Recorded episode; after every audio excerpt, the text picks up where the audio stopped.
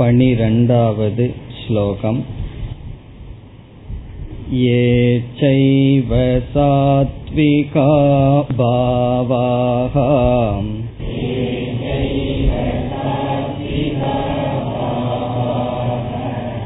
राजसास्तामसाश्च ये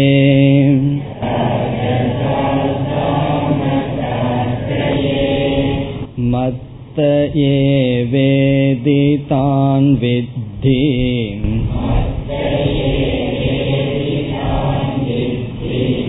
நத்வகம் தேஷு தே மயி.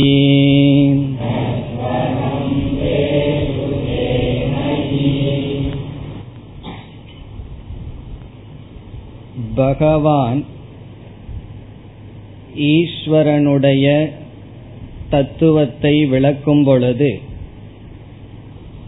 இந்த உலகிற்கு உபாதான காரணமாகவும் நிமித்த காரணமாகவும் யார் இருக்கின்றாரோ அவர்தான் ஈஸ்வரன் என்ற லட்சணத்தை கூறினார்.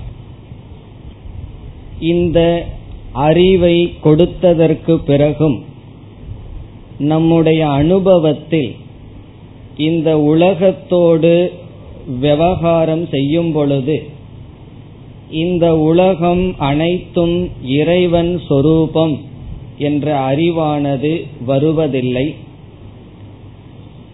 பகவான் கொடுத்ததோ இந்த உலகம் முழுதும் இறைவன் சொரூபம் ஈஸ்வரனாக ஈஸ்வரனால் வியாபிக்கப்பட்டுள்ளது அல்லது ஈஸ்வரனாகவே இருக்கின்றது என்பது. ஆனால் நம்முடைய அனுபவம் அவ்விதம் இல்லை. அதற்கு காரணம், இந்த உலகத்தின் மீது நாம் விருப்பு வெறுப்புகளை அதிகமாக சேர்த்து வைத்துள்ளோம். விருப்பு வெறுப்புகளாகவும் பயத்துக்கு காரணமாகவும் இருக்கின்ற இந்த உலகத்தில் ஈஸ்வர புத்தியானது சுலபமாக வராது. ஆகவே பகவான் என்ன செய்ய ஆரம்பித்தார்? இந்த உலகத்தில் இருக்கின்ற ஒவ்வொரு பெருமை வாய்ந்த பொருள்கள் ஒவ்வொன்றினுடைய மூல காரணத்தை நான் நான் என்று கூறி வருகின்றார். இதைத்தான் விபூதி என்று சொல்லப்படுகின்ற. விபூதி என்றால் பெருமை.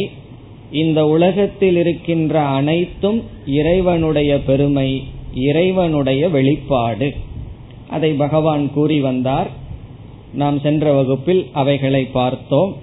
இப்பொழுது தன்னுடைய விபூதியை பேசுகின்ற பனிரெண்டாவது ஸ்லோகத்தை நாம் பார்க்க வேண்டும்.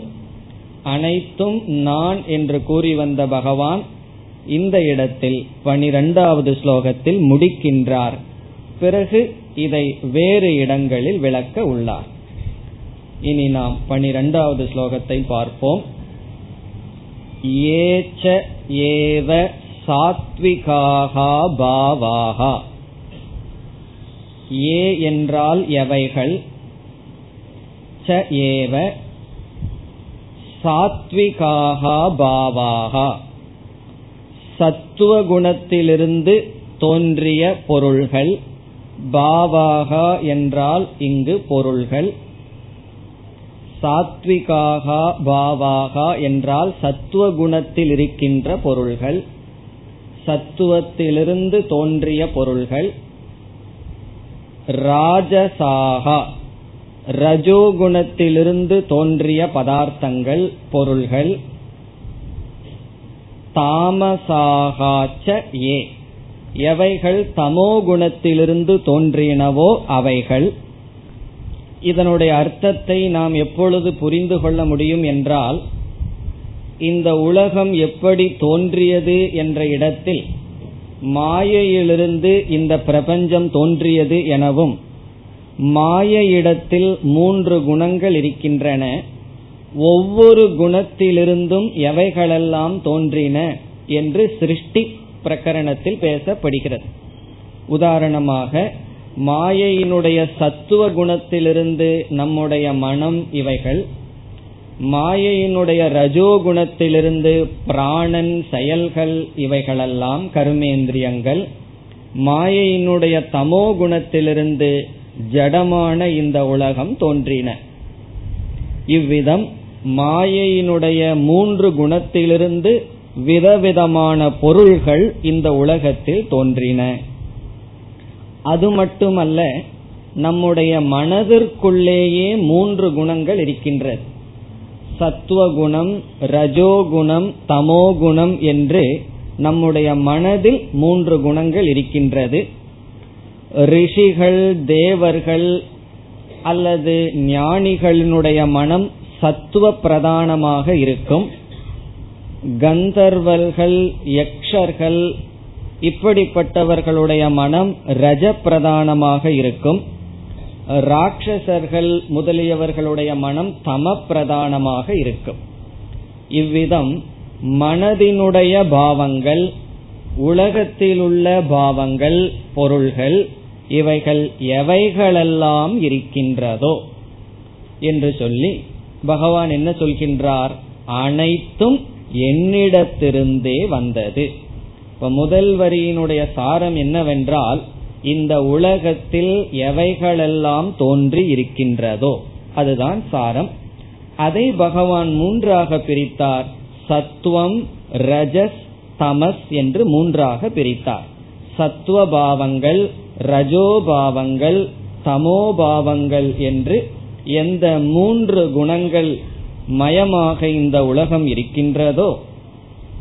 இனி இரண்டாவது வரியில் பார்த்தால், மத்தக ஏவ. மத்தக என்றால் பகவான் கூறுகின்றார் என்னிடமிருந்து, from me. மத்தக என்றால் என்னிடமிருந்து, ஏவ என்றால் என்னிடமிருந்தே தான், இதி இதி என்றால் என்று, தான் அவைகளை, அவைகளை என்னிடமிருந்து வந்ததாக என்று வித்தி, ஹே அர்ஜுனா நீ அறிவாயாக. வித்தி என்றால் நீ அறிவாயாக. எவைகளெல்லாம் இந்த உலகத்தில் தோன்றினவோ, தோன்றிய சத்துவ ரஜஸ் தமஸ் என்ற குணங்களை உடைய இந்த உலகம் என்னிடமிருந்து வந்தது என்று தெரிந்துகொள்.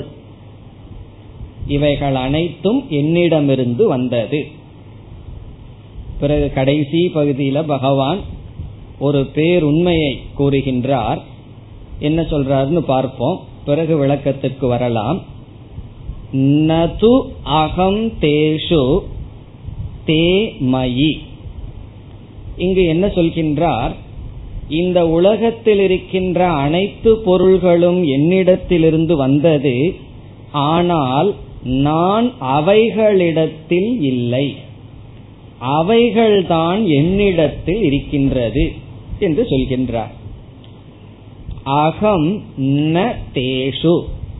அகம் என்றால் நான், தேஷு என்றால் வந்த இந்த உலகத்துக்குள், ந என்றால் ந அஸ்மி நான் இல்லை. என்னிடமிருந்து வந்த உலகத்துக்குள் நான் கட்டுண்டு இல்லை, அல்லது நான் அதை சார்ந்து இல்லை. பிறகு என்னவாம்? தே மயி. தே என்றால் அந்த பாவங்கள், அந்த உலகம் அனைத்தும், மயி என்றால் என்னிடத்தில் இருக்கின்றது. அப்ப பகவான் என்ன சொல்றார்? என்னிடத்தில் வந்த உலகம், நான் அவைகளிடத்தில் இல்லை, ஆனால் அவைகள் என்னிடத்தில் இருக்கின்றது. இதனுடைய அதிகப்படியான விளக்கத்தை நாம் ஒன்பதாவது அத்தியாயத்தில் பார்க்க இருக்கின்றோம். ஆகவே இங்கு அதிக விளக்கம் இதற்கு பார்க்க வேண்டாம். சுருக்கமாக மட்டும் இப்பொழுது இங்கு பார்க்கலாம். இந்த கருத்தை புரிந்து கொள்ள வேண்டுமென்றால் உதாரணத்துக்கு செல்லலாம். களிமண்ணிலிருந்து விதவிதமான பானைகள் தோன்றின. பிறகு களிமண் சொல்கின்றது, பானைகளெல்லாம் என்னிடத்தில் இருக்கின்றது, நான் பானையிடத்தில் இல்லை என்று சொன்னால் அந்த வாக்கியம் சரியா தவறா? களிமண்ணெல்லாம் எப்படி சொல்லுதுன்னு கேட்க கூடாது. உதாரணத்தில் களிமண்ணுக்கு புத்தி இருந்து அது பேசினால் அது என்ன சொல்கிறது? பானைகளெல்லாம் என்னிடத்தில் இருக்கிறது. அதனுடைய அர்த்தம் என்ன? பானை இருக்க வேண்டுமென்றால் களிமண்ணாகிய என்னை சார்ந்துதான் இருக்க முடியும். ஆனால் களிமண்ணாக நான் இருக்க வேண்டுமென்றால் பானையை சார்ந்து இருக்க வேண்டிய அவசியமில்லை. பானை உடைந்து விட்டாலும் களிமண் இருக்கும். ஆனால் களிமண் இல்லை என்றால் பானை என்ற ஒரு தத்துவம் இல்லை. ஆகவே பகவான் சொல்றார், இந்த உலகம் என்னிடமிருந்து வந்தது, ஆனால் இந்த உலகத்துக்கும் எனக்கும் சமமான சத்தா இல்லை. சமமான சத்தா அப்படின்னா சேம் ஆர்டர் ஆஃப் ரியாலிட்டி, இரு ஒரே ஆர்டர். இந்த உலகத்துக்கு எவ்வளவு ரியாலிட்டி இருக்கோ, சத்தியத்துவம் இருக்கோ, அதே சத்தியத்துவம் பகவானுக்கு என்று பொருள் அல்ல. பகவான் மேலான சத்தியமாகவும் பிரபஞ்சம் கீழான சத்தியமாகவும் இருக்கின்றது. கீழான சத்தியம்னா என்ன? அதத்தான் மித்யா, பொய், நிலையற்றது என்றெல்லாம் கூறுகின்றோம். அதுதான் இதனுடைய சாரம். இந்த உலகமெல்லாம் என்னை சார்ந்திருக்கின்றது, நான் உலகத்தை சார்ந்தில்லை. நம்முடைய நிழல் வந்து நம்மை சார்ந்திருக்கின்றது, ஆனால் நிழலை சார்ந்து நாம் இல்லை. இதத்தான் இங்க பகவான் கூறுகிறார். இதிலிருந்து என்னுடைய சத்தா மேலானது, சத்தான இருத்தல், உலகத்தினுடைய இருத்தல் கீழானது என்று சொல்லி இருக்கின்றார். இதை பற்றி அதிகமாக படிப்படியான விளக்கத்தை நாம் பிறகு பார்ப்போம். இந்த ஸ்லோகத்துடன் பகவான் நானேதான் உலகம் முழுதும் வியாபித்திருக்கின்றேன், இந்த உலகத்தில் இருக்கின்ற ஒவ்வொரு பெருமைகளும் ஒவ்வொன்றினுடைய இருப்புக்கும் நானே காரணம் என்று சொல்லி நம்முடைய மனதை ஈஸ்வர திருஷ்டிக்கு தயார் செய்கின்றார். இறைவனை பற்றிய அறிவு வந்துவிட்டது, அது அறிவில் நிற்கின்றது. நம்முடைய மனமோ இந்த உலகத்தை பிரித்து விருப்பு வெறுப்புடன் உலகத்தில் துயரப்பட்டு வருகின்றது. பகவான் இப்பொழுது என்ன செய்ய முயற்சி செய்கின்றார்? அறிவை மனதிற்குள் செலுத்தி நம்முடைய மனதில் இந்த உலகம் முழுவதும் ஈஸ்வரனால் நிரம்பப்பட்டிருக்கின்றது என்ற அறிவை கொடுப்பதற்காக இவ்விதம் பேசினார். இந்த விபூதி மீண்டும் பிறகு விளக்கப்படும். இனி நாம் அடுத்த ஸ்லோகத்திற்கு செல்லலாம். த்ரிபிர் குணமயைர் பாவைஹி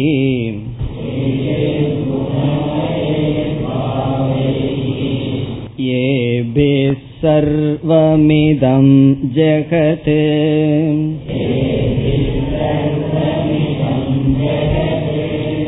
மோஹிதம் நாபிஜானாதி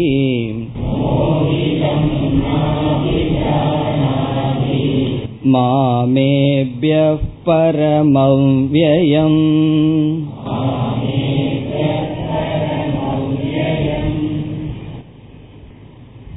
இந்த ஸ்லோகத்தில் பகவான் நம்முடைய துயரத்துக்கான காரணத்தை சொல்கின்றார். சம்சார காரணம். துயரத்துக்கு பிரசித்தமாக என்ன சொல்வோம்? சம்சார காரணம். சம்சாரம் என்றால் மனதில் அனுபவிக்கப்படுகின்ற நிறைவின்மை அல்லது துயரம். அந்த துயரத்துக்கான காரணம் என்ன என்று இந்த ஸ்லோகத்தில் கூறுகின்றார். பிறகு நம்முடைய மானச துக்கம், மனதில் இருக்கின்ற துயரத்தை நீக்க உபாயத்தை அடுத்த ஸ்லோகத்தில் கூறுவார். பகவான் எப்படி இந்த அத்தியாயத்தை அறிமுகப்படுத்தினார் அல்லது ஈஸ்வர தத்துவத்தை கூறினார் என்றால், இந்த அனுபவிக்கப்படுகின்ற அனைத்தையும் இரண்டாக பிரித்தார். அது என்ன இரண்டு? பரா பிரகிருதி, அபரா பிரகிருதி என்று பிரித்தார். நாம் எதெல்லாம் இந்த உலகத்தில் அனுபவிக்கிறோமோ அல்லது எதெல்லாம் இருக்கோ அல்லது இருக்கிற மாதிரி தெரியுதோ அனைத்தையும் பரா பிரகிருதி, அபரா பிரகிருதின்னு பிரித்தார். பரா பிரகிருதி என்பது அறிவு தத்துவம், அழியாத தத்துவம்.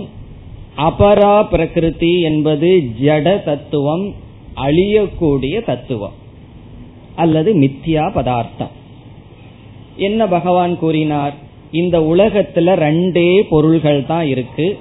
ஒன்று அறிவு சுரூபமான தத்துவம், இனி ஒன்று ஜட சுரூபமான தத்துவம். இந்த இரண்டும் நான் தான், என்ன தவிர எதுவுமே இந்த உலகத்தில் இல்லை. ஜடமான இந்த உலகத்தை பார்த்தால் அது என்னுடைய கீழான சொரூபம், அபரா பிரகிருதி. பிறகு சேதனமான ஒரு அறிவை பார்த்தால் அது என்னுடைய மேலான சொரூபம். ஆகவே உலகம் முழுதும் நான் வியாபித்திருக்கிறேன்னு சொன்னார். அப்ப நம்ம என்ன பார்த்தோம்? இந்த உலகம் முழுதும் பகவான் தான் இருக்காருன்னு சொன்னா, இந்த உலகத்துல எதெல்லாம் இருக்குதோ அதெல்லாம் பகவானுடைய சொரூபமாகத்தானே இருக்க முடியும். அதைத்தான் விபூதியிலையும் சொன்னார். இந்த உலகத்துல என்னென்னலாம் இருக்கோ அதெல்லாம் ஈஸ்வரனுடைய அபரா பிரகிருதி, அறிவு சொரூபமாக இருக்கிறது பரா பிரகிருதி. அப்படி இருக்கையில் துயரம் என்பது எங்கிருந்து வந்தது, சம்சாரம்ங்கிறது எங்கிருந்து வந்தது? அதுவும் பகவானுடைய சொரூபமா? உலகத்துல எதையெல்லாம் அனுபவிக்கிறோமோ அது பகவானுடைய சொரூபம்னு சொல்லியாச்சு. நான் டெய்லி துயரத்தை அனுபவிச்சுட்டு இருக்கிறேனே, அதுவும் பகவானுடைய சொரூபமா? துயரத்துக்கு இடம் ஏது, எங்கிருந்து துயரம் வந்தது என்பதுதான் கேள்வி. அதற்கு பதில் இந்த ஸ்லோகத்தில் இருக்கின்றது. இது சின்ன கேள்வியா பெரிய கேள்வியா?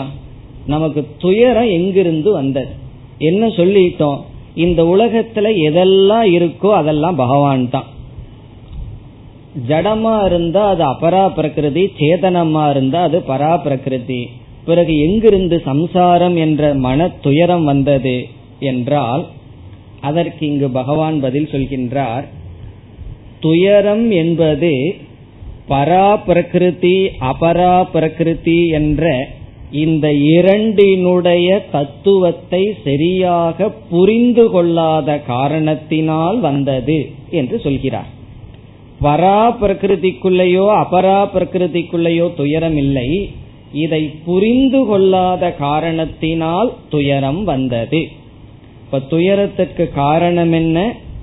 விவேக சக்தி இன்மை, அறிவு இல்லாததுதான் துயரத்திற்கு காரணம். அறியாமைதான் துயரத்திற்கு காரணம். நமக்கு வந்து பகவான் புத்தி என்று ஒன்றை கொடுத்திருக்கார். புத்தின்னு சொன்னாவே அதுல என்ன இயற்கையா இருக்குன்னா விவேக சக்தி இயற்கையா இருக்கு.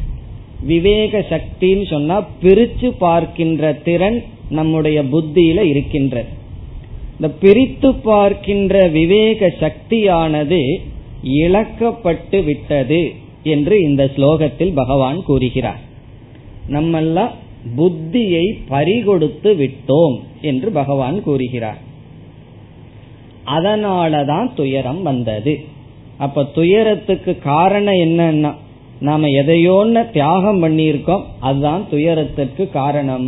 எதை தியாகம் செய்து விட்டோம்? விவேக சக்தியை நாம் இழந்து விட்டோம். அப்படி இழந்ததுனால என்ன ஆச்சுன்னா, இரண்டு பிரகிருதியை நாம் கலந்து புரிந்து விட்டோம், பிரித்து சரியாக புரிந்து கொள்ளவில்லை. எது பரா பிரகிருதி, எது சத்தியம், எது உண்மை, அபரா பிரகிருதி எது தோற்றம், எது அசத்தியம் என்ற இந்த இரண்டையும் சரியாக நாம் புரிந்து கொள்ளவில்லை, பிரித்து புரிந்து கொள்ளவில்லை. ஆகவே துயரம் வந்தது. இப்ப துயரம் எதனால வந்தது? பரா பிரகிருதிக்குள்ளேயும் அபரா பிரகிருதிக்குள்ளேயும் துயரம் இல்லை. இந்த இரண்டையும் நாம் சரியாக புரிந்து கொள்ளாத காரணத்தினால், வேறுபடுத்தாத காரணத்தினால் துயரம் வந்தது. சுருக்கமா சொன்னா அறியாமையினால் துயரம் வந்தது. இனி அடுத்த கேள்வி, நாம் ஏன் நம்முடைய அறிவை இழந்தோம்? நாம ஏன் நம்முடைய அறிவை இழந்தோம்? அதற்கு பகவான் சொல்றார் பதில். அதுவும் இங்க சொல்றார், அது என்னுடைய வேலைதான் அப்படின்னு சொல்றார். பிறகு யா ஏன் துயரப்படுறோம்னா பகவான் தான் என்ன சொல்கின்றார், என்னுடைய கீழான பிரகிருதி இருக்கின்றதல்லவா அதனுடைய குணத்தினுடைய மாறுதலினால் மனிதர்கள் மோகத்தை அடைந்து விட்டார்கள்.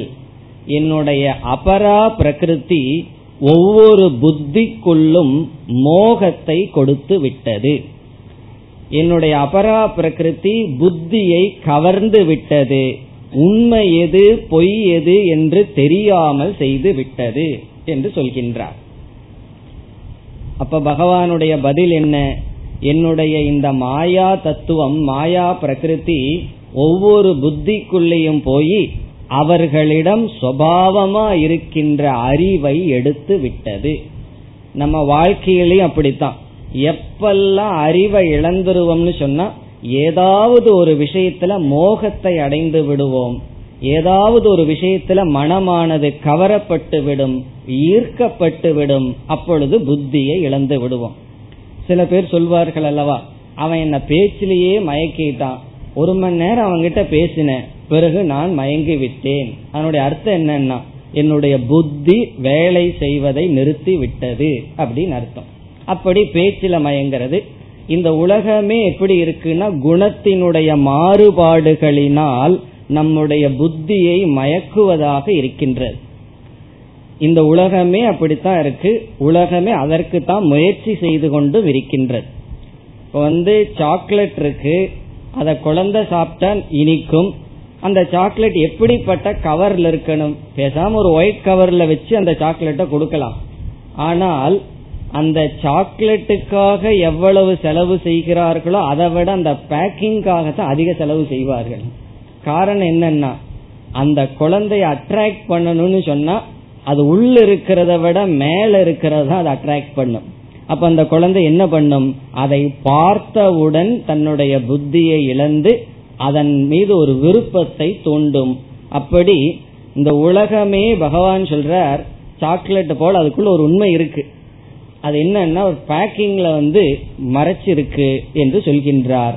எல்லாமே குணத்தினுடைய மாறுபாடுகளினால் புத்தியானது சக்தியை இழந்து விட்டது.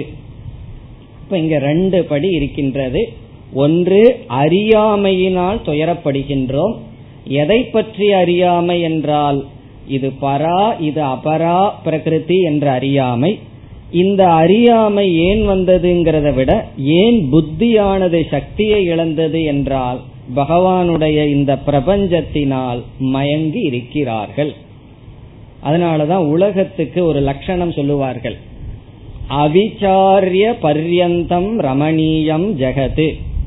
உலகத்துக்கு சொல்ற லட்சணம் இந்த ஜெகத் எப்படி இருக்கா, உலகம் எப்படி இருக்குன்னா ரமணீயம், மிக அழகாக இருக்கின்றது, கவர்ச்சிக்குரியதாக இந்த உலகம் இருக்கின்றது. ஒவ்வொரு பொருள்களும் ஒவ்வொரு அனைத்தும் அழகாக இருக்கின்றது. எது வரைக்கும்னா அவிச்சாரிய பர்யந்தம், விசாரம் செய்யாதவரை. இப்ப விசாரம் பண்ணிட்டா என்ன ஆகும்னா இந்த உலகம் அதனுடைய இருப்பையும் அதனுடைய க்ளோ அப்படின்னு சொல்றமே அதை இழந்துவிடும். இப்ப பகவான் சொல்றார், என்னுடைய குணம் இருக்கின்றதல்லவா மாயா, மாயையிடம் இருக்கின்ற என்னுடைய குணத்தினால் அனைத்து ஜீவராசிகளும் மோகத்தை அடைந்திருக்கிறார்கள் என்று சொல்கின்றார். ஸ்லோகத்திற்குள் செல்லலாம். திரிபிஹி குணமயைஹி பாவைஹி.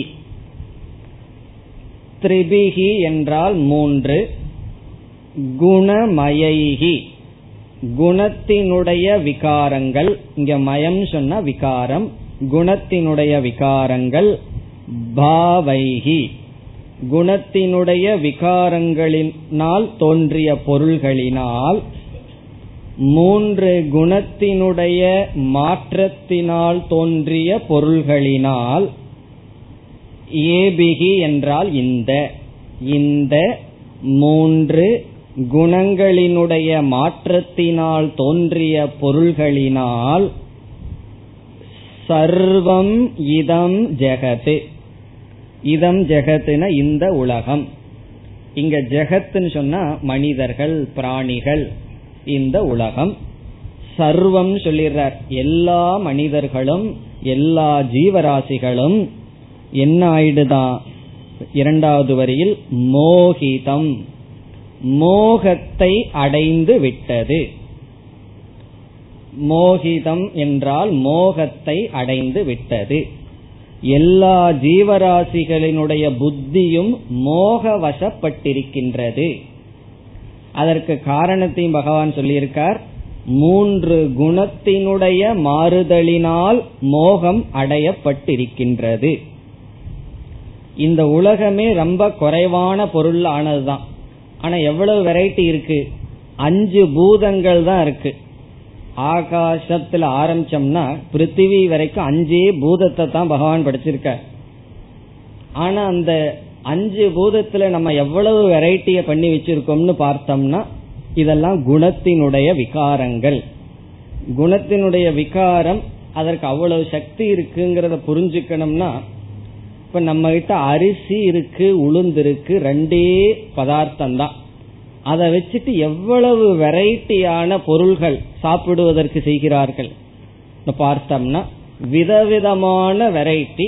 அல்லது சர்க்கரையில் ஒரே ஒன்று தான், எவ்வளவு விதமான வெரைட்டியான ஸ்வீட்ஸ் எல்லாம் இருக்குன்னா இதெல்லாம் என்னன்னா சர்க்கரையினுடைய விகாரங்கள், பொருள்களினுடைய விகாரம். அதனால என்ன ஆச்சுன்னா மனிதன் மோகத்தை அடைந்து விட்டான். இப்ப ஒருவர் என்ன சொல்றார், எனக்கு இந்த ஸ்வீட் பிடிக்காது இனி ஒரு ஸ்வீட் பிடிக்கும்ங்கிறார்.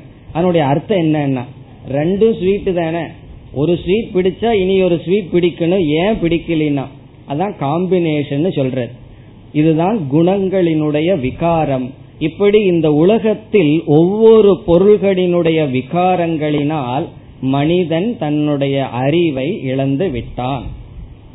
இது வெளியிருக்கிறது.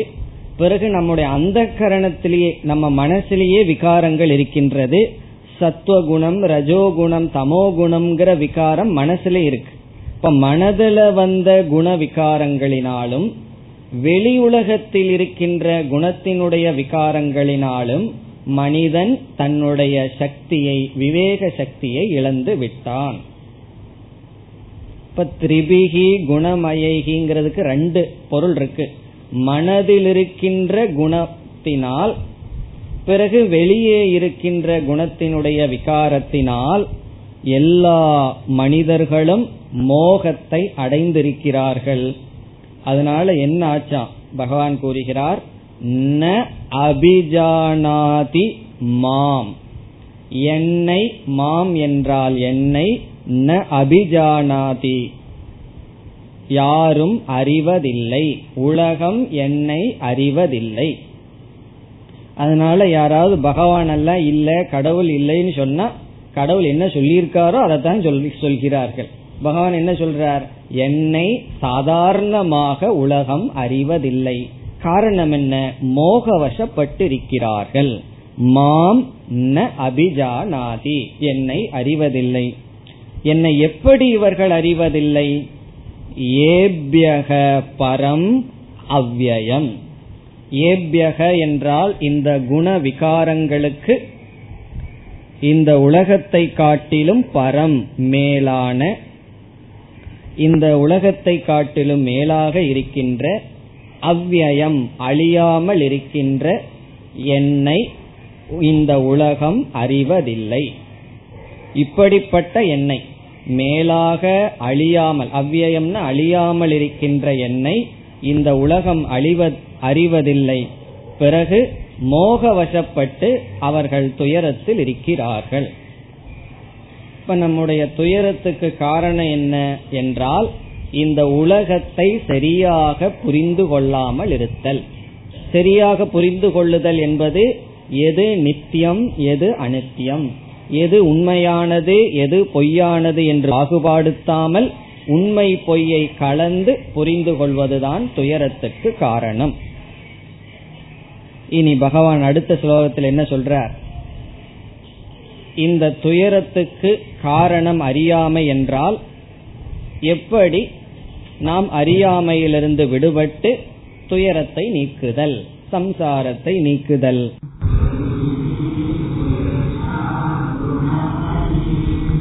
மம மாயா துரத்யயா.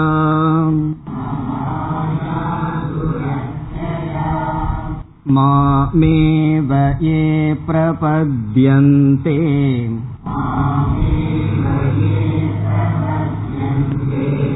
மாயாமேதாம் தரந்தி தே.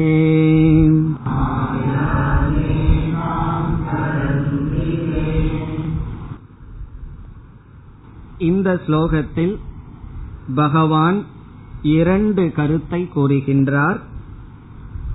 ஒன்று, தன்னுடைய மாயையினுடைய லட்சணம், மாயையினுடைய சொரூபம்,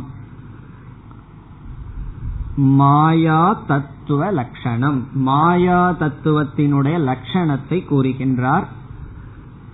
இரண்டாவது, நம்முடைய துயரத்தை நீக்க ஒரு முக்கியமான உபாயத்தை கூறுகின்றார். அது என்ன முக்கியமான உபாயம் என்றால் சரணாகதி, இறைவனிடம் சரணடைதல். சரணாகதியை சாதனையாக இரண்டாவது வரியில் கூறுகின்றார். முதல் வரியில் மாயா தத்துவத்தினுடைய லட்சணத்தை கூறுகிறார். இங்கு மீண்டும் என்ன சொல்கின்றார்? இந்த உலகம் அனைத்தும் என்னை தெரியாததற்கு காரணம், உண்மையை புரிந்து மன நிறைவை அடையாததற்கு காரணம் என்னுடைய மாயையினுடைய விகாரத்தினால் உலகம் மயங்கி இருக்கின்றது, மாயையினுடைய வசப்பட்டிருக்கின்றது என்று சொல்லி, என்னுடைய மாயையை அவ்வளவு சுலபமாக யாரும் கடக்க முடியாதுன்னு சொல்றார். மம மாயா துரத்யயான்னு சொல்றார். இப்ப மாயை பற்றி என்ன சொல்றார்? என்னுடைய மாயை இருக்கே, அதை அவ்வளவு சுலபமா யாரும் கடக்க முடியாது. இது எப்ப தெரியும் தெரியுமோ? கடக்க முயற்சி பண்ணா தெரியும். முயற்சியே பண்ணா உட்கார்ந்திருந்தா அந்த கஷ்டம் தெரியாது. இப்ப சொல்றாரு பகவான், என்னுடைய மாயை இருக்கே அது அவ்வளவு சுலபமா இல்ல. பெரிய பெரிய ஆளுகளை எல்லாம் என்ன பண்ணிருக்கு, என்னென்ன பண்ண முடியுமோ அவ்வளவும் பண்ணிருக்கு. இப்ப என்னுடைய மாயைய அவ்வளவு சுலபமா தாண்டி போக முடியாது அப்படின்னு சொல்லி கொஞ்சம் பயமுறுத்துறார். அது என்னுடைய மாயைன்னு வேற சொல்ற, என்னுடைய மாயை, வேற யாராவது மாயை அல்ல. உங்களையெல்லாம் மோகத்துல ஆழ்த்திட்டு இருக்கிறது யாருன்னு சொன்னா என்னுடைய மாயை. அது அவ்வளவு சுலபமா தாண்டி செல்ல முடியாது. அதனுடைய அர்த்தம் என்ன? பொய்யிலிருந்து உண்மைக்கு அவ்வளவு சுலபமா போக முடியாது. அதனாலதான் உபநிஷத்துல ஒரு பிரார்த்தனை, அசதோமா சத்கமய, என்னை அசத்திலிருந்து சத்துக்கு எடுத்து செல்லும் ஒரு பிரார்த்தனை. அப்படி இந்த பொய்மையிலிருந்து உண்மைக்கு அவ்வளவு சுலபமா போக முடியாது. இப்ப என்னுடைய மாயையை நீ கடந்து போறதுங்கிறது அவ்வளவு சுலபம் அல்ல. அப்படி சொல்லிட்டு அந்த மாயையினுடைய லட்சணம் சொல்றார். இப்படிப்பட்ட சொரூபமானது என்னுடைய மாயைன்னு சொல்றார். பிறகு இரண்டாவது வரியில் என்ன சொல்றார்? சரி, கடந்து போகணும்னா என்ன உபாயம், என்ன மார்க்கம்? பகவான் வந்து என்னுடைய மாயைய கடக்க முடியாதுன்னு சொல்லல. முடியாதுன்னு சொல்லியிருந்தா நம்ம எதுக்கு இதெல்லாம் படிச்சுட்டு இருக்கிறது, முயற்சி பண்றது எதுக்கு? முடியாதுன்னு சொல்லவில்லை, கடினம், மிக மிக கடினம்னு சொல்றார். அப்படின்னு சொன்னாவே ஒரு மார்க்கம் இருக்குன்னு அர்த்தம் அல்லவா? ஒரு இடத்துக்கு நம்ம போகணும்னா அங்க போறது கஷ்டம் அப்படின்னா என்ன அர்த்தம்? போக முடியும், ஆனால் கடினம். அப்படி என்ன சொல்றார் பகவான்? என்னுடைய மாயைய அவ்வளவு சுலபமா யாரும் தாண்டி செல்ல முடியாது. பிறகு தாண்டி செல்ல வேண்டும் என்றால் என்ன செய்ய வேண்டும்? இப்ப வந்து நம்முடைய அனுபவத்துல யாராவது ஒரு சர்வெண்ட் நமக்கு பிரச்சனை கொடுத்துட்டு இருந்தா என்ன செய்வோம் தெரியுமோ? நேரா மாஸ்டர் கிட்ட போகணும். போய் உங்க ஆள் வந்து இந்த மாதிரி நமக்கு தொந்தரவு பண்ணிட்டு இருக்கான், அவனை கொஞ்சம் கவனிச்சுக்கன்னு சொன்னா என்ன ஆகும்? அவர் அவனை கண்டிப்பார். அப்படி நம்ம மாயையினுடைய வசத்துல சிக்கி இருந்தோம்னா அதிலிருந்து நம்ம தாண்டி போகணும்னா யாருகிட்ட போகணும்? மாயாவியிடம்தான் போகணும். மாயாவி யாருன்னா பகவான் தான். அப்ப சொல்றார் பகவான், நீ என்னுடைய மாயைய தாண்டணும்னா எங்கிட்ட தான் வரணும், அதான் சரணாகதி. என்னை சரணடைந்தால்தான் என்னுடைய மாயையை நீ தாண்டி செல்ல முடியும். காரணம் என்ன? அது பகவானுடைய மாயை. ஆகவே பகவானுடைய மாயையை தாண்டி செல்ல நமக்கு என்ன உபாயமாக இங்கு சொல்கின்றார்? பகவானை சரணடைதல். நம்ம சரணாகதினா என்னன்னு விளக்கமாக பார்க்க இருக்கின்றோம். அது இரண்டாவது வரியில். பகவானை சரணடைவதன் மூலம் பகவானுடைய மாயையை நாம் கடந்து செல்ல முடியும். இனி முதல் வரிக்கு வரலாம். முதல் வரியில பகவானுடைய மாயையினுடைய லட்சணம் சொல்லப்படுகிறது. மாயாங்கிற சொல்லுக்கே ஒரு லட்சணம் இருக்கு. அதை தவிர்த்து இங்கு பகவான் மூன்று லட்சணம் மாயைக்கு கொடுக்கிறார். மாயைங்கிற சொல்லுக்கே ஒரு லட்சணத்தை எடுத்துட்டா நான்கு லட்சணம் மாயைக்கு இங்கு இருக்கின்றது. இப்படிப்பட்ட மாயை என்று பகவான் கூறி, இந்த மாயையை கடந்து செல்ல வேண்டும் என்றால் என்னிடம்தான் வந்தாக வேண்டும். அது இரண்டாவது வரியில சொல்றார். இனி நாம் மாயையினுடைய லட்சணத்துக்கு போவோம். ஒவ்வொரு சொல்ல எடுத்துட்டு என்ன பொருள்னு பார்ப்போம். முதலில் மாயா என்ற சொல்லுக்கே என்ன அர்த்தம்னு பார்ப்போம். மாயா என்ற சொல்லினுடைய லட்சணம் என்ன? இந்த லட்சணத்தை கேட்டா ரொம்ப ஆச்சரியமா இருக்கும். மாயா என்றால் யா மா சா மாயா, இதுதான் மாயைக்கு லட்சணம். யா மா சா மாயா, மாயினுடைய லட்சணமே மாயா தான் இருக்கணும். யா என்றால் எது, யா என்றால் எது, மா என்றால் இல்லையோ. யா என்றால் எது, மா என்றால் இல்லையோ, சா அது மாயா, அது மாயை. எது இல்லையோ அது மாயை. அந்த மாயையினுடைய லட்சணமே மாயையா தான் இருக்கு. அதனாலதான் மாயைய புரிஞ்சுக்கிறது கஷ்டம்னு சொல்றது. மாயைக்கு இனி ஒரு லட்சணம் சொல்லுவார்கள், எதை புரிஞ்சுக்க முடியாதோ அதுதான் மாயை. அப்ப மாயைனா என்னன்னா புரிஞ்சிக்க முடியாதுன்னு புரிஞ்சுக்கிறது தான் மாயை. மாயையினுடைய லட்சணம் எது இல்லையோ அது மாயை. இருக்கிற தலைவலிக்கு நம்ம மருந்து சாப்பிட்டுலாம். ஒருத்தனுக்கு இல்லாத தலைவலி இருக்கிறதா கற்பனை பண்ணிட்டு இருந்தான்னு வச்சுக்கோமே, என்ன பண்றது? அதுதான் கஷ்டம்.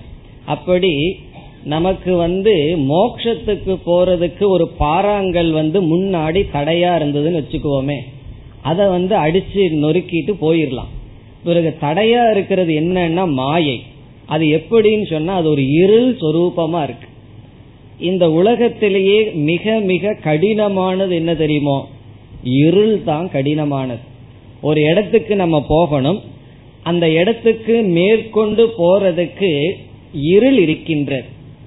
வேற ஏதாவது இருந்ததுன்னா வேற ஏதாவது மார்க்கத்துல சுலபமா போயிடலாம், தாண்டி போயிடலாம். இருள் இருந்தால் இருளை தாண்டி எப்படி போவது?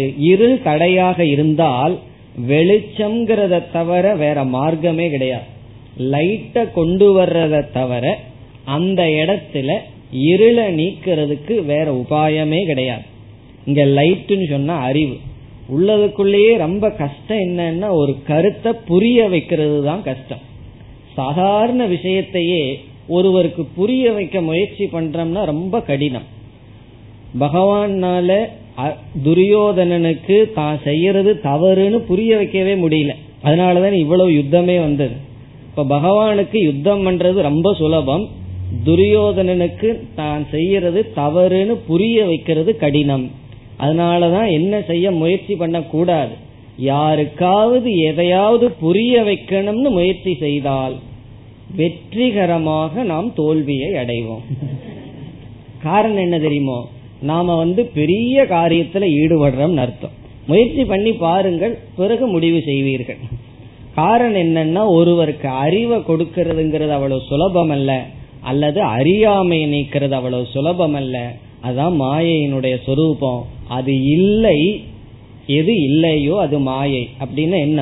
அது உண்மையிலேயே இல்லை, ஆனா இருக்கிறது போல் இருக்கின்றது. எது இல்லையோ அது மாயைன்னா என்ன? அது உண்மையில் இல்லை, ஆனால் இருப்பது போல் இருக்கின்றது.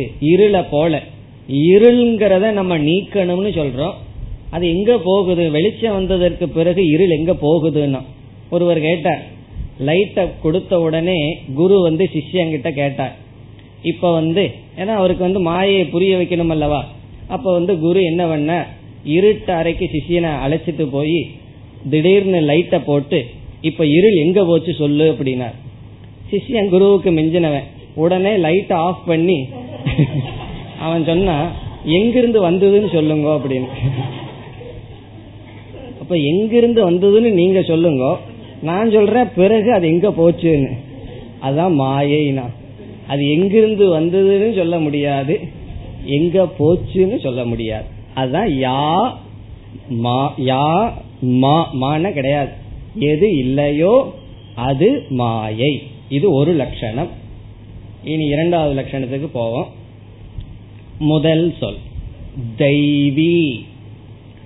தெய்வி என்பது மாயைக்கு இரண்டாவது லட்சணம்.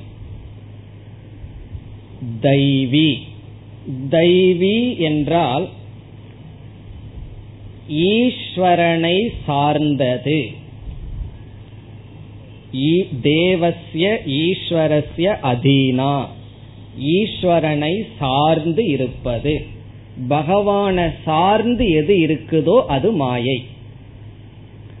தெய்வி என்றால் ஈஸ்வரனை சார்ந்தது, அதாவது சுதந்திரமா அது இருக்காதுன்னு அர்த்தம். நம்முடைய நிழலை போல, நம்முடைய நிழல் வந்து நம்மை சார்ந்து இருக்கும், அதற்குன்னு இண்டிபெண்டன்ட் எக்ஸிஸ்டன்ஸ், சுதந்திரமாக இருப்பு கிடையாது, அது மாயை. பிரம்மாஸ்ரயா மாயா என்ற ஒரு லட்சணம் கூறப்படும். இப்ப ஏஷா என்றால் இந்த தெய்வி, தேவகன் சொன்ன ஈஸ்வரன், தேவஸ்ய ஈஸ்வரனை சார்ந்து எது இருக்கின்றதோ அது மாயை.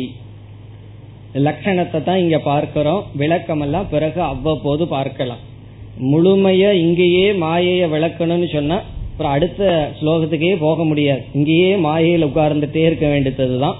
அதனால அங்கங்கதான் நம்ம விளக்கத்தை பார்க்க போறோம். இங்க முதல் லட்சணம் வந்து மாயை என்பது எது உண்மையில் இல்லையோ அது மாயை. இரண்டாவது ஈஸ்வரனை சார்ந்து இருக்கின்றது. மூணாவது லட்சணம் குணமயி, மூன்று குணத்துடன் கூடியது. குணமயி என்றால் மூன்று குணத்துடன் கூடியது.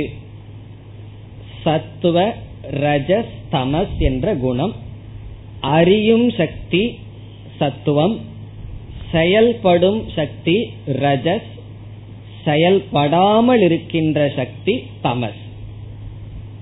இந்த உலகத்துல நம்ம மூன்று திறனை பார்க்கிறோம், மூணு தத்துவத்தை பார்க்கிறோம். அறிதல்ங்கிற ஒரு ஆக்டிவிட்டிஸ பார்க்கிறோம், அறிதல்ங்கிறது ஒன்ன பார்க்கிறோம், பிறகு செயல்படுதல்ங்கிறது ஒன்ன பார்க்கிறோம், பிறகு செயல்படாமல் இருத்தல் ஜடமாக இருத்தல்ங்கிறத பார்க்கிறோம். இப்ப இந்த மூன்று தான் மூன்று குணத்தினுடைய சொரூபம். அறிதல், செயல்படுதல், ஜடம், செயல்படாமல் இருத்தல். இந்த உலகமே இந்த மூன்று மயமாக இருக்கிறது. காரணம் என்ன? மாயையிடம் இந்த மூன்றும் இருக்கிறது, குணமயி. பிறகு அடுத்த சொல், இப்ப முதல் லட்சணம் மாயாங்கிறதுக்கு பார்த்தோம், அடுத்தது தெய்வி, மூன்றாவது குணமயி, நான்காவது சொல்றார் பகவான் துரத்யயா. அது இனி ஒரு முக்கியமான லட்சணம். துரத்யயா என்றால் துர்ஜயா, அதை வெல்வது கடினம், மாயையை வெல்வது சுலபம் அல்ல, துர்ஜயா அப்படின்னு அர்த்தம். அத்தியகன கடந்து செல்லுதல், துரத்யகன்னு சொன்னா கடந்து செல்வதற்கு கடினம். இங்க இனி ஒரு சொல் இருக்கின்றது மம. மம என்றால் என்னுடைய. இப்ப என்னுடையங்கிறது எங்க சேர்த்திக்கணும்? மம மாயா, என்னுடைய மாயை. துரத்யயா, துரத்யயா என்றால் கடந்து செல்வதற்கு கடினம், என்னுடைய மாயையை அவ்வளவு சுலபமாக கடந்து செல்ல முடியாது, பந்தப்படுத்தும் அர்த்தம். என்னுடைய மாயை பந்தப்படுத்துகின்ற சொரூபம். இந்த மாயையானது ஜீவனிடம் வரும்பொழுதுதான் அது பந்தப்படுத்தும். பகவான் என்ன சொல்லியிருக்கார்? மாயை என்னுடையதுன்னு சொல்லியிருக்கார். அப்ப அது பகவானையும் பந்தப்படுத்தணுமே என்றால், பகவானிடம் இருக்கும் போது பந்தப்படுத்தாது, அது ஜீவனிடம் வரும்பொழுதுதான் பந்தப்படுத்தும். அதான் மாயையினுடைய சொரூபம். மாயை வந்து பகவான்கிட்ட இருந்தா அலங்காரமா இருக்கும், ஜீவன்கிட்ட வந்தா என்ன ஆகும்? அலங்கோலமாக மாறிவிடும், ஜீவனுக்கு பந்தப்படுத்தும். அதனாலதான் ஒரு உதாரணம் சொல்லுவார்கள் இந்த மாயைய புரிஞ்சுக்கிறதுக்கு. இப்ப வந்து ஒரு மினிஸ்டரோ அல்லது சீஃப் மினிஸ்டரோ அல்லது பிரைம் மினிஸ்டரோ இருக்கார். அவரை சுத்தியும் பாதுகாப்புக்காக ரொம்ப போலீஸ் இருக்கிறார்கள். அவர்களெல்லாம் போலீஸ் என்ன செய்வார்கள்? அந்த மினிஸ்டருக்கோ அல்லது பிரைம் மினிஸ்டருக்கோ பாதுகாப்பை கொடுப்பார்கள். அதே போலீஸ் வந்து ஒரு திருடனை சுத்தி நின்னா என்ன பண்ணுவார்கள்? அவன் வெளியே ஓடாம அவர்கள் பந்தப்படுத்துவார்கள். இந்த போலீஸ் தான் மாயை. அது வந்து பகவான் கிட்ட போனா பாதுகாப்பை கொடுத்து அலங்காரத்தை கொடுக்கும். இப்போ ஒரு மினிஸ்டருக்கு வந்து தன்னை சுத்தி அதிக போலீஸ் இருக்க வரைக்கும் ஒரு பெருமை, பார்த்தியா நான் இவ்வளவு பெரிய ஆள், எனக்கு இவ்வளவு ஒரு செக்யூரிட்டி தேவைப்படுதுன்னு பெருமை. அதிக பேர் தன்னை சுத்தி பாதுகாப்பு கொடுக்க கொடுக்க அவருக்கு அலங்காரம், பெருமை. அதே போல ஒரு திருடனை சுத்தி ரொம்ப போலீஸ் வர வர என்னன்னா அது வந்து சிறுமை. அப்படி இந்த மாயை ஜீவன் கிட்ட வந்தா அவனை பந்தப்படுத்தும், ஈஸ்வரங்கிட்ட போனா அது மாலையாக இருக்கும், ஈஸ்வரனை பந்தப்படுத்தார். இந்த துரத்தியாங்கிறதுல இருந்து மாயையினுடைய இனியொரு சொரூபம், மாயைக்கு இரண்டு சக்திகள் இருக்கின்றது. ஒரு சக்திக்கு விக்ஷேப சக்தின்னு பெயர், இனியொரு சக்திக்கு ஆவரண சக்தி என்று பெயர். விக்ஷேப சக்தி என்று ஒரு சக்தி மாயைக்கு இருக்கு, ஆவரண சக்தின்னு ஒரு சக்தி இருக்கிறது. விக்ஷேப சக்தின்னு சொன்னா ஒன்றை தோற்றி வைத்தல், ப்ரொஜெக்ட் பண்றது, ஒன்றை உருவாக்குதல். விக்ஷேபம்னா நம்ம மனசில் இருக்கிற விக்ஷேபம் அர்த்தம் இல்ல, ஒன்றை உருவாக்குதல். ஆவரணம் என்றால் இருப்பதை மறைத்தல். ஆவரண சக்தினா இருக்கிறத மறைக்கிறது ஆவரணம். விக்ஷேபம்னா இல்லாததை உருவாக்குதல், விக்ஷேபம். இப்ப ஈஸ்வரனிடம் மாயை இருக்கும் போது ஆவரண சக்தி செயல்படாமல் இருக்கும். பகவான் கிட்ட இருக்கும் போது மாயையினுடைய ஆவரண சக்தி செயல்படாமல் இருக்கும். விக்ஷேப சக்தி மட்டும் செயல்படும். அதனுடைய செயல்பாடுதான் இந்த பிரபஞ்சம். இப்ப மாயையினுடைய விக்ஷேபத்துல தோன்றியதுதான் இந்த உலகம். அதனால பகவான் கிட்ட மாயை இருக்கும் போது அதை நம்ம மாயைனே சொல்லுவோம். காரணம் என்ன? அந்த மாயையினுடைய விக்ஷேபம் செயல்பட்டு ஆவரணம் வந்து செயல்படாது.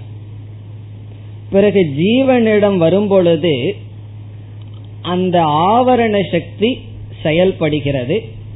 மாயையினுடைய ஆவரண சக்தி செயல்படும் பொழுது செயல்படுகின்ற ஆவரண சக்தியுடன் கூடிய மாயைக்கு அவித்யா என்று பெயர். இதெல்லாம் முக்கியமான வார்த்தைகள் வேதாந்தத்துல. அவித்யா, அவித்யா என்றால் ஆவரண சக்தியுடன் கூடிய மாயை, ஜீவனிடம் இருக்கின்ற மாயை. இப்ப ஜீவனிடம் என்ன இருக்கின்றது? மாயை இருக்கிறதுன்னு சொல்லக்கூடாது, அவித்யா இருக்கிறது. மாயையே தான் ஆவரண சக்தியுடன் இருந்தால் அது அவித்யா. இப்ப எதை மறைக்குதுன்னா உண்மையை மறைக்கின்றது, பரா பிரகிருதியை மறைக்கின்றது, பிரம்ம தத்துவத்தை மறைக்கின்றது. இப்ப உதாரணமாக நம்ம கயிற்ற பார்க்கின்றோம் மாலை நேரத்தில். அந்த கயிற்றிலிருந்து பாம்பு நமக்கு தெரிகிறது. அங்க ரெண்டு வேலை நடந்திருக்கு. ஒன்று, கயிற்றினுடைய ஆவரணம், கயிறானது மறைக்கப்பட்டிருக்கிறது. பிறகு அதன் மீது பாம்பானது ஏற்றி வைக்கப்பட்டிருக்கிறது. அந்த பாம்பு தெரிகிறது தான் விக்ஷேபம், கயிறு தெரியாமல் இருத்தல் ஆவரணம். இதுலயும் விசேஷம் இருக்கு.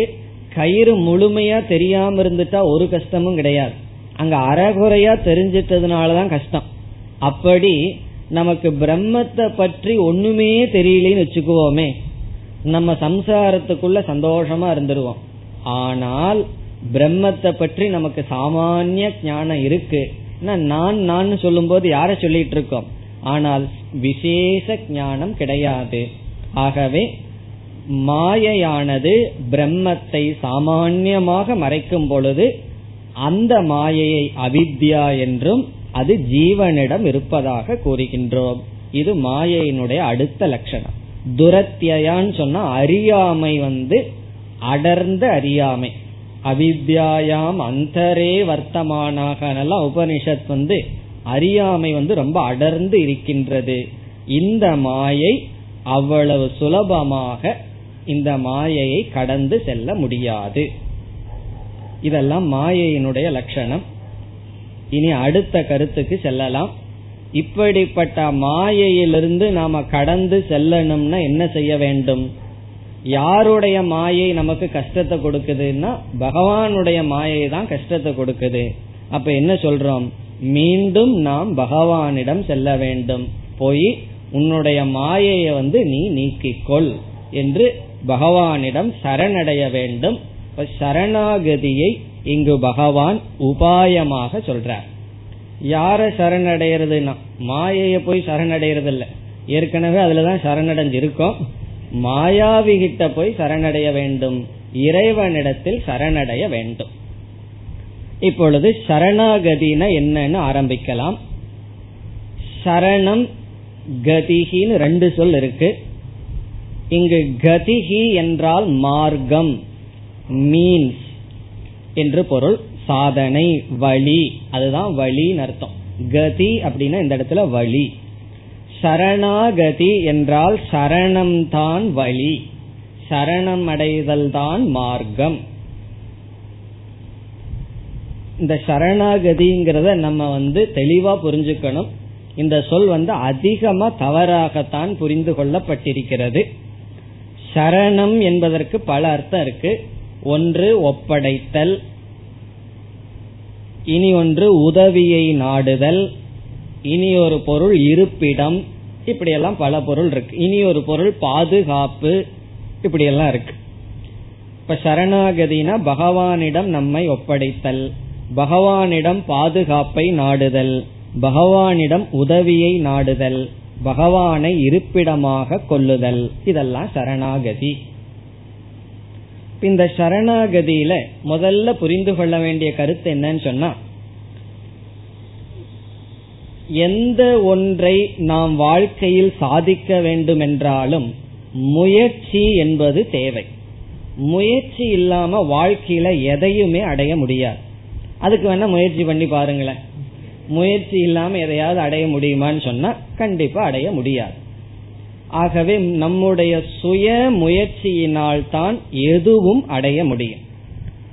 சிலர் என்ன நினைக்கிறார்கள், சரணாகதி அப்படிங்கிறது நம்முடைய முயற்சிக்கு ரீப்ளேஸ்மெண்ட் தான் சரணாகதி. நான் முயற்சி பண்ணிட்டு இருந்தேன், அதை என்னால் அடைய முடியல, ஆகவே பகவானுக்கு சரணடைஞ்சிட்டேன் அப்படின்னு என்ன, என்னுடைய முயற்சியை நிறுத்தி விட்டேன் அப்படின்னு பொருள் வரும். அது அல்ல. முதல்ல சரணாகதினா என்ன அல்ல, நம்முடைய முயற்சிக்கான ரீப்ளேஸ்மெண்ட் சரணாகதி அல்ல. நம்ம முயற்சியை நிறுத்திட்டு பகவானிடம் போய் இருப்பிடமாகவோ சரணடையதோ சரணாகதி அல்ல. பிறகு சரணாகதினா என்னன்னா, நம்முடைய முயற்சி பலனை கொடுக்கும் வரை தடையில்லாமல் செல்ல பகவானிடம் அடைவதுதான், பகவானை அணுகுவது சரணாகதி. இங்க முயற்சிய தனியா வச்சுட்டு நீ முயற்சி செய்யறியா அல்லது பகவான் கிட்ட சரணடையறியான்னு கேட்க கூடாது. இங்க ஆப்ஷனல் கிடையாது. முயற்சி முழுமையாக இருக்கின்றது. பிறகு அந்த முயற்சியில் வெற்றி வேண்டும் என்பதற்காக, அந்த முயற்சி தொடர்ந்து நடைபெற வேண்டும் என்பதற்காக பகவானிடம் நம்மை நாம் ஒப்புவித்தல் அல்லது பாதுகாப்பை நாடுதல் அல்லது உதவியை நாடுதல், அதான் சரணாகதி. அதனாலதான் ஒருவர் ஒரு பிரேயர் பண்ணார், என்னுடைய பாதை கடினமாக இருக்கட்டும், ஆனால் என்னுடைய பாதை இயலாததாக இருக்க வேண்டாம். ஒருவருடைய பிரார்த்தனை, let my path be tough but not impossible. நான் வந்து மோட்சத்துக்கான ஒரு மார்க்கத்துல சென்றுட்டு இருக்கேன், அந்த பாதை கடினமாக இருக்கட்டும், ஆனால் இயலாததாக இருக்க வேண்டாம். நம்ம எல்லா மனிதர்களுமே ஒன்று சொல்லுவார்கள், பெயின் அவாய்டிங் கிரீச்சர்ஸ். யாருன்னா ஹியூமன் பீயிங். துயரத்திலிருந்து தப்பித்து கொள்ள வேண்டும்ங்கிறதுனாலதான் நம்ம துயரப்பட்டு கொண்டு இருக்கின்றோம். ஆகவே துயரம் வேண்டாங்கிறது சரணாகதி அல்ல, அந்த துயரத்தை தாண்டி செல்ல வேண்டும்ங்கிற சக்தியை அடைதல் சரணாகதி. இது சரணாகதியை பற்றிய முதல் கருத்து. மேலும் அடுத்த வகுப்பில் தொடரலாம். ஓம் பூர்ணமத பூர்ணமிதம் பூர்ணாத் பூர்ணமுதச்யதே பூர்ணஸ்ய பூர்ணமாதாய பூர்ணமேவாவசிஷ்யதே. ஓம் சாந்தி சாந்தி சாந்தி.